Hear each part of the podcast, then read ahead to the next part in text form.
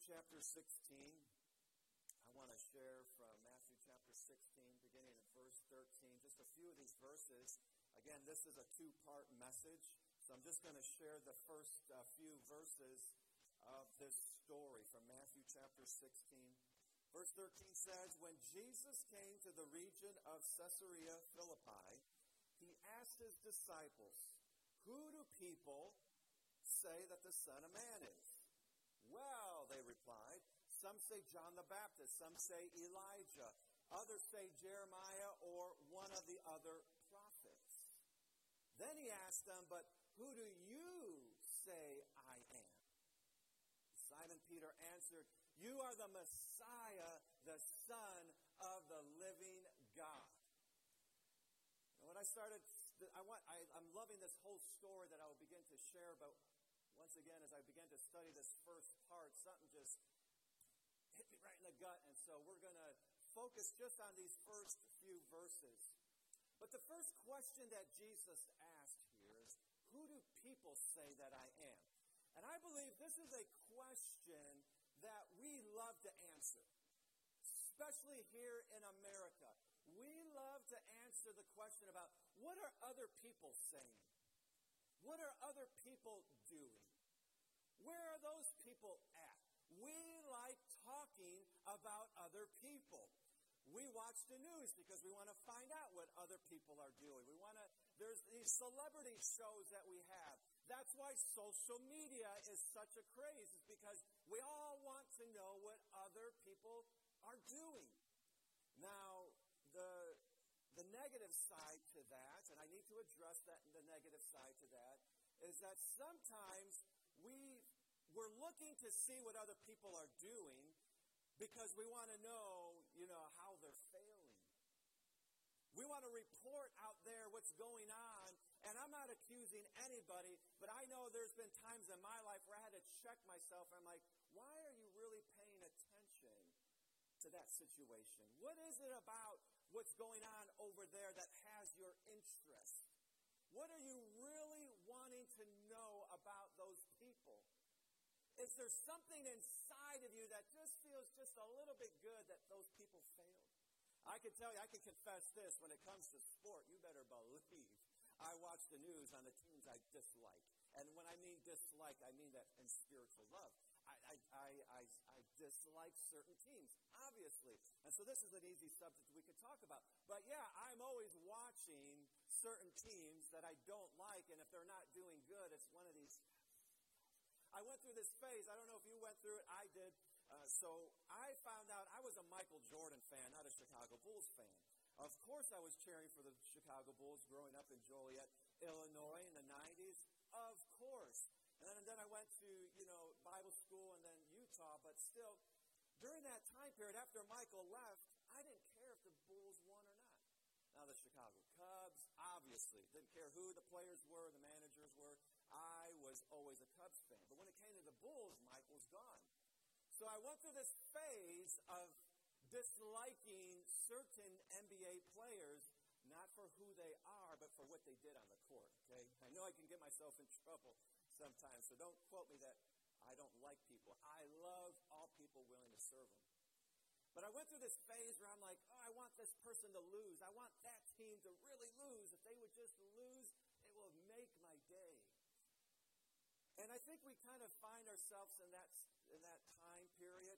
We definitely live in a society, it still catches me off guard when I hear of a news anchor losing his job because of one comment. And I get it, I understand it. But I'm like, you know what? The Bible says, be merciful because you will be shown mercy. Who wants to be your job gone just because of one mistake? You make one mistake, you're out of here. And I get it, you know, there's higher standards. To much given, much is required. But we live in a society, they're watching out for you. And maybe not you in particular, but they are looking out for people, and when they make a mistake, they're on them. We're going to get you. We're going to report. This is going to be the news for weeks to come. We're going to get after you. You made a mistake. You said something wrong. How could you? And it reminds me of that story we went over a few weeks ago where Jesus is presented with a woman who made a mistake, who sinned against God, who broke his commandments, and they said, Let's stone her just like the law commands us to. And Jesus said, Who's ever without sin can start throwing the stones. That's the kind of world I want to live in. Is that the kind of world you want to live in? I want to live in that world where we're, we keep ourselves in check. And, and so Jesus asked this question Who do people say that I am? And the disciples, right away, you, if you notice that text, if you read those details, it says, They said. So it was this moment of everybody saying, Oh, Jesus, they said that you're Jeremiah. Oh, Jesus. And another disciple said, You're like Elijah. Oh, Jesus. You're, and so they were all having something to say. Again, representing our human nature. Oh, we can talk about people all day. We can say what they think over there and what they're doing over there. We can do that. And Jesus recognized how fast that the disciples were to answer the question, what do other people are saying? And immediately he changes the tone and he changes the atmosphere in that moment and he says, But who do you say I am? And just for a moment before I get to my main point, I want to just bring that first thought to this thought personal responsibility. We need to personally be responsible for our lives first and foremost. May I encourage you. May I challenge you. And may you challenge me. May you hold me accountable that my life and my calling will be that I take care of my life. I, I had the privilege of doing some premarital counseling yesterday at the church here. And one of the things I, I talked about is that when we have those disagreements, when we have that miscommunication, right away we're thinking about what that other person in the relationship needs to do. What do they need to fix? And in our life as Christ followers, as 24 7 disciples, our number one job is to work in our life. That's step one. Before I fix them, before I correct them, before I tell them what they need to fix, you're there to help people, no doubt about it. You're there to keep me accountable, no doubt about it. But our top priority is to make sure our life, my words, my thoughts are in line with the Lord. I have to make sure that I'm doing my part before I fix you or try to help you. I need to do my work. And, and so that's got to be the attitude we have. We have to have this attitude because this world we live in, the society we live in, that's not how they function. They don't function in mercy. They don't function in personal responsibility. I've said this before, and this has been an ongoing argument in our country about protest. And this is what I've always said about protest. For me, my protest that I will use energy for is serving people. If you want to know what my preferences are when I come to protesting, I will protest by being a part of serving our community. I was protesting with Terry Borders and others Thursday night by serving children who were going through difficulties. This young boy uh, that I was had the privilege of getting to know and what he was going through in his life. I protest by spending time with him and playing baseball with him in this little grassy area. That's how I protest. And yes, we live in America, so you can choose whatever you want. But, you know, when it comes to it, I have a personal responsibility to do something if there's something I don't like. I hope many of you, I, I, I, some of you are going to protest today and say, you know what? Yeah, let's let's get a solid color of carpet up there. I'm going to protest and I'm going to rip some carpet up. That's how I'm going to protest. That's my point this morning. It's not just about pointing fingers and looking at people and looking at that group, because even as I say those things, I think in our mind you can start thinking about people and disagreeing with them how they protest, and that's still not my point. My point is not to look at those people who are doing it wrong. My, pe- my point is not to look at those people and say, ha, we're serving, you're not, we're better. No. The point is being a Christ follower, a disciple. It's taking ownership. And I want to encourage you, I want to challenge you, live that way. Take ownership of your life. Take ownership of your actions, of your words. And when you do that, this is what happens. God will use you to help others. That's when your help is really effective. That's when your words to somebody else really matters. And so you have it in here. So Jesus says, but who do you say? And I just wanted to give you this, because this is the way I was picturing this, this story. So Jesus says, who do people say I am? And everybody's like, oh, they're saying this. Oh, they're saying that. And they're all talking. You know, all 12 of them have something to say. And Jesus says, but who do you? And I picture that, if you read those verses, it doesn't say anything there, but I pictured a pause.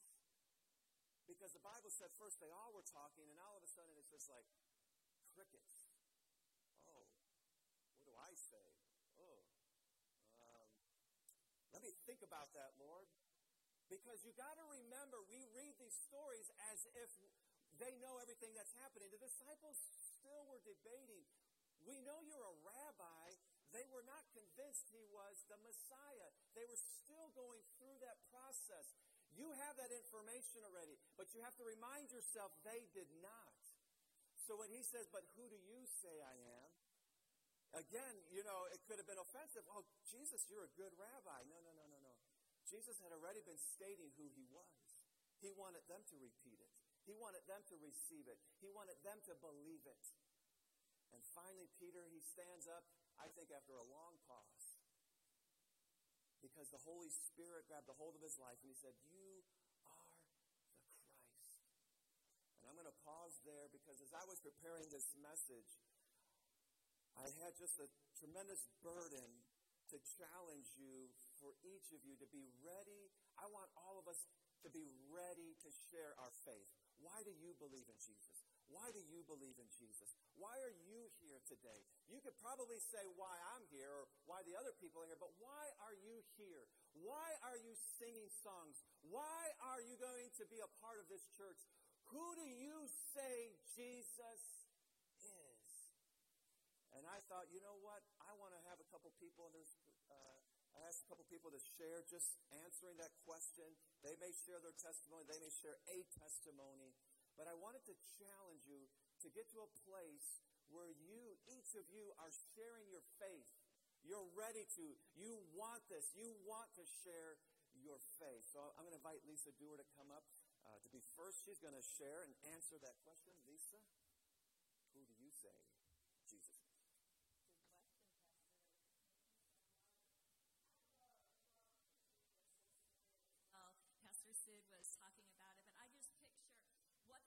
They just really weren't getting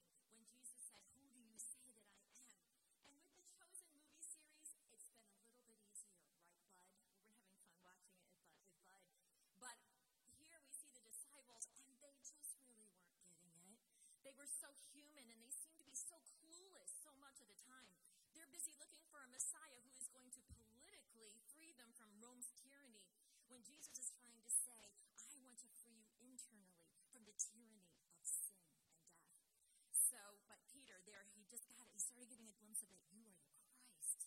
He said it probably blew all of their minds when he said that. But from the opening words of Genesis to the final words of Revelation, Jesus, the Son of God, takes center stage because before the foundations of the world, he was sent to free the world from sin. He is revealed in the Bible as creator, sustainer, redeemer of all things. He is the lion of the tribe of Judah, and he is the Lamb. Jesus is the radiance of God's glory. In fact, Hebrews chapter 1 verse 3 said says that he is the exact representation of who God is. You want to know who God is? Look at Jesus and you will know. But besides all of this and so much more, Jesus to me is the dearest. The dearest of all is that he is my beloved. Solomon in the Song of Songs, chapter 7, verse 10 says, I am my beloved's, and his desire is for me. I, me, not just some spiritual giant who seems so much more worthier of such an honor and such a, such a privilege, but me I am his beloved. I am, as in right now. Not when I get my act together, not when I get good enough, not when I become holy or maybe some future glory, but right now, I am His beloved. So I am my beloveds. It's mine. You see, it's not just ours, it is ours. It's church collectively, but it's so much more. It's He's mine. He's my beloved. He's mine. And I just love that. As Paul said in Galatians 2:20, he said the Son of God loved me and gave himself for me. And the same for you. He loves you and gave himself for you. And perhaps even grander still are the incomparable words of the rest of that verse, which says, And his desire is for me. It's one thing to be certain that we're going to go to heaven someday, that when we breathe our last, that means we're going to be present with the Lord, and that is so true. That is a fact. It is going to happen. It's another thing just to know that we are so forgiven of our sins. That's altogether wonderful and is essential. But to know in this very moment, in our heart of hearts, that Jesus, the altogether lovely, pure, and one, actually desires me loves me, delights in me, and, and in you. It's almost too wonderful for words. This hasn't always been my thinking. You see, I received Jesus into my heart as my Lord and Savior. I looked in the Bible that I got the day it happened. It said May 30th, 1976. I was 12 years old. I'll never forget it. The children's pastor at the time, he dressed up as Satan, complete, horns, cape. He even had a little fake fire going on behind him. Okay, so all I can tell you is I was scared to death. He's all I remember him saying is, if you don't want to receive Jesus as Lord today, that's okay because you'll spend eternity with me. and I'm like, and then he says, who wants to receive Jesus? Me. Yes, of course I did. I was so scared. Oh my gosh. Uh, so there was no way that I was not going to receive Jesus that day.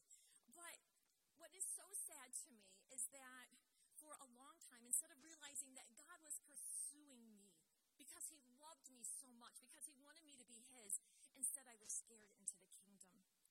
And that took me, I can't tell you how long it's taken me to be able to say, I believe that God loves me. It's really easy for me to believe that he loves you, and he loves you, and he loves you, but you see, you don't know what's going on. At the time, I felt so screwed up. Felt like I disappointed him. I didn't pray enough. I didn't do enough for him. So it took a long time. And for many years, I limped along in my spiritual walk because I didn't know my real identity of being beloved. And it wasn't for another 20 years. Now it's 1996. Still a long time ago, right? But I was at a women's conference and the speaker told me something that hit me between the eyes. She said, If you do not believe that God loves you just as you are, then you are sinning because the Bible tells us over and over and over again that God is love, that He loves us with an everlasting love. And I knew at that moment that I had to let go of the lie that I was believing that I was unlovable to God, and I had to start believing by faith that He was. And I had to start confessing it, even if I didn't really feel it inside. Nothing really changed like instantaneous. It took time. It was a process. But gradually, as I spent more and more time reading His Word, as I started memorizing it, as I kept looking up did He really love me? And I'd find verse after verse after verse. Yes, He does. He does. And now I'm so excited to tell you, as sure as I'm standing here today, I believe that the Holy Godhead is just absolutely crazy in love with me. And that is a miracle. And then he's, they're crazy in love with all of you. It's not just me. Paul in Romans 8, verses 38 and 39, Tara alluded it to it earlier, but you have words in the Passion Translation. Romans 8, 38 and 39. So now I live with the confidence that there is nothing in the universe with the power to separate us from God's love. I'm convinced that His love will triumph over death, life's troubles, fallen angels, dark rulers in the heavens. There is nothing in our present or future circumstances that can weaken His love. There's no power above us, no power beneath us, no power that could ever be found in the universe that can distance us from God's passionate love, which is lavished upon us through our Lord Jesus, the Anointed One. Nothing can separate us from His love. Nothing can even weaken His love for us. Last night I was taking a walk outside. It was like 8:30 at night, and it was still so warm and balmy out, and I just was having such a good, slow, nice walk. But it took me back to a time, a really, really long time ago, when I was really little, and I remember nights just exactly like this. Me and my two sisters, we would take a bath, we'd get our jammies on, we'd go outside on the swing, and we had this big double swing, and my mom would stand there and she would just push us. It felt like hours. And we would just sing song after song after song at the top of our lungs. And I felt so loved. And I felt so secure as I was thinking back to those times. It was so sweet. 1 John 1, verse 3 says, Look with wonder at the depth of the Father's marvelous love that He has lavished on us. He has called us and made us His very own beloved children. This is the truth of who we are. This is our true identity. We are loved. We can sing at the top of our lungs. We are loved. We are safe. It is my prayer for all of us that we live life fully confident that we are His beloved. This is who Jesus is for us. This is what He died to us. He is the lover of our soul. Thank you. Thank you. Very good. Phil, come on up. He is double dutying it today. He's earning his check. He was down with the kids, and now he's up here with you. So if he starts, you know, doing kids things, it's yeah. Morning. So Pastor Sid asked me to talk about Jesus. That's a pretty big topic. So, so I'll just say everything she said. Um, so think about what Jesus means to me. I mean, obviously he's our Savior and he's our King. He's our Lord. Um, thinking back, I we should go all the way back to the beginning. So I was raised in a Christian family. So I was in church like from day one. So we had a little joke in Sunday school like I don't know if anybody would remember this or not. Sunday school, if we if there was a teacher asked us a question and we didn't know the answer, we would always say Jesus because it probably was the answer. Anyway, um, but so I've I became a Christian. I, I submitted my life to Christ um, probably my teenage years. Um, but what the word that kept coming back to me, thinking about what Jesus means to me, is was the word constant. So he has been a constant in my life from childhood through, you know, teenage, college, marriage, family, and now senior citizen age, I guess. I don't know.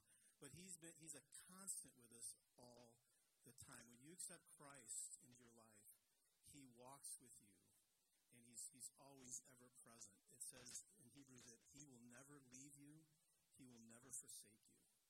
And so it's really something, it's a beautiful thing. It's something we don't think about all that often. But when Jesus in John 14 was um, talking to his disciples right before he left this earth, he was preparing them for the shock of him not being with them because he was with them for three years. And he said um, that unless I go away, the Comforter cannot come, the Holy Spirit. And um, so in, in John 14 it says, All this I have spoken while still with you, but the counselor, the Holy Spirit, whom the Father will send in my name, will teach you all things and will remind you of everything I have said to you. Peace I leave with you, my peace I give you. I do not give to you as the world gives. Do not let your hearts be troubled, and do not be afraid. Deep in our hearts, there is God, Jesus, the Holy Spirit, and he's, he's, he gives us a constant source of peace no matter what we're going through, you know, through all the trials and tribulations and struggles of life.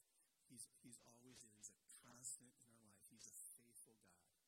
And I just am so thankful for that. And one, one last thought is that, you know, th- when things are constant in our lives, those are the things we don't appreciate as much. We take kind of take for granted. Like, you know, you don't you don't appreciate your job as much as when you're like threatened to lose it, or you, you don't appreciate your health until you're not feeling well. And so I think it's the same thing with God and His presence in our life. Like we just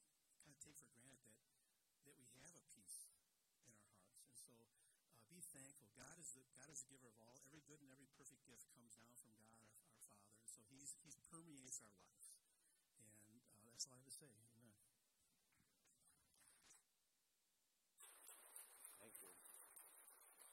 I invite the team to come up at this time. Wow, God is so good. Please stand. I hope today has been a good example of just a good challenge for you to be ready to share your faith Lisa, Phil, thank you for taking that time. Uh, reached out to them on Monday. Phil had a busy week with family. But the reality is, we should all be ready, right? The Bible does encourage us be ready to share your faith. And I want you to know that's not my job, that's our calling. Our calling is to share our faith with the world. That is what our calling is. And obviously, all of you don't have to come up with a microphone to do that. That's why I didn't call all of you up. But we are all called to be ready when we're out there in the stores, in our, at our homes, in our jobs, wherever we are at. Be ready to say, Who is Jesus to you?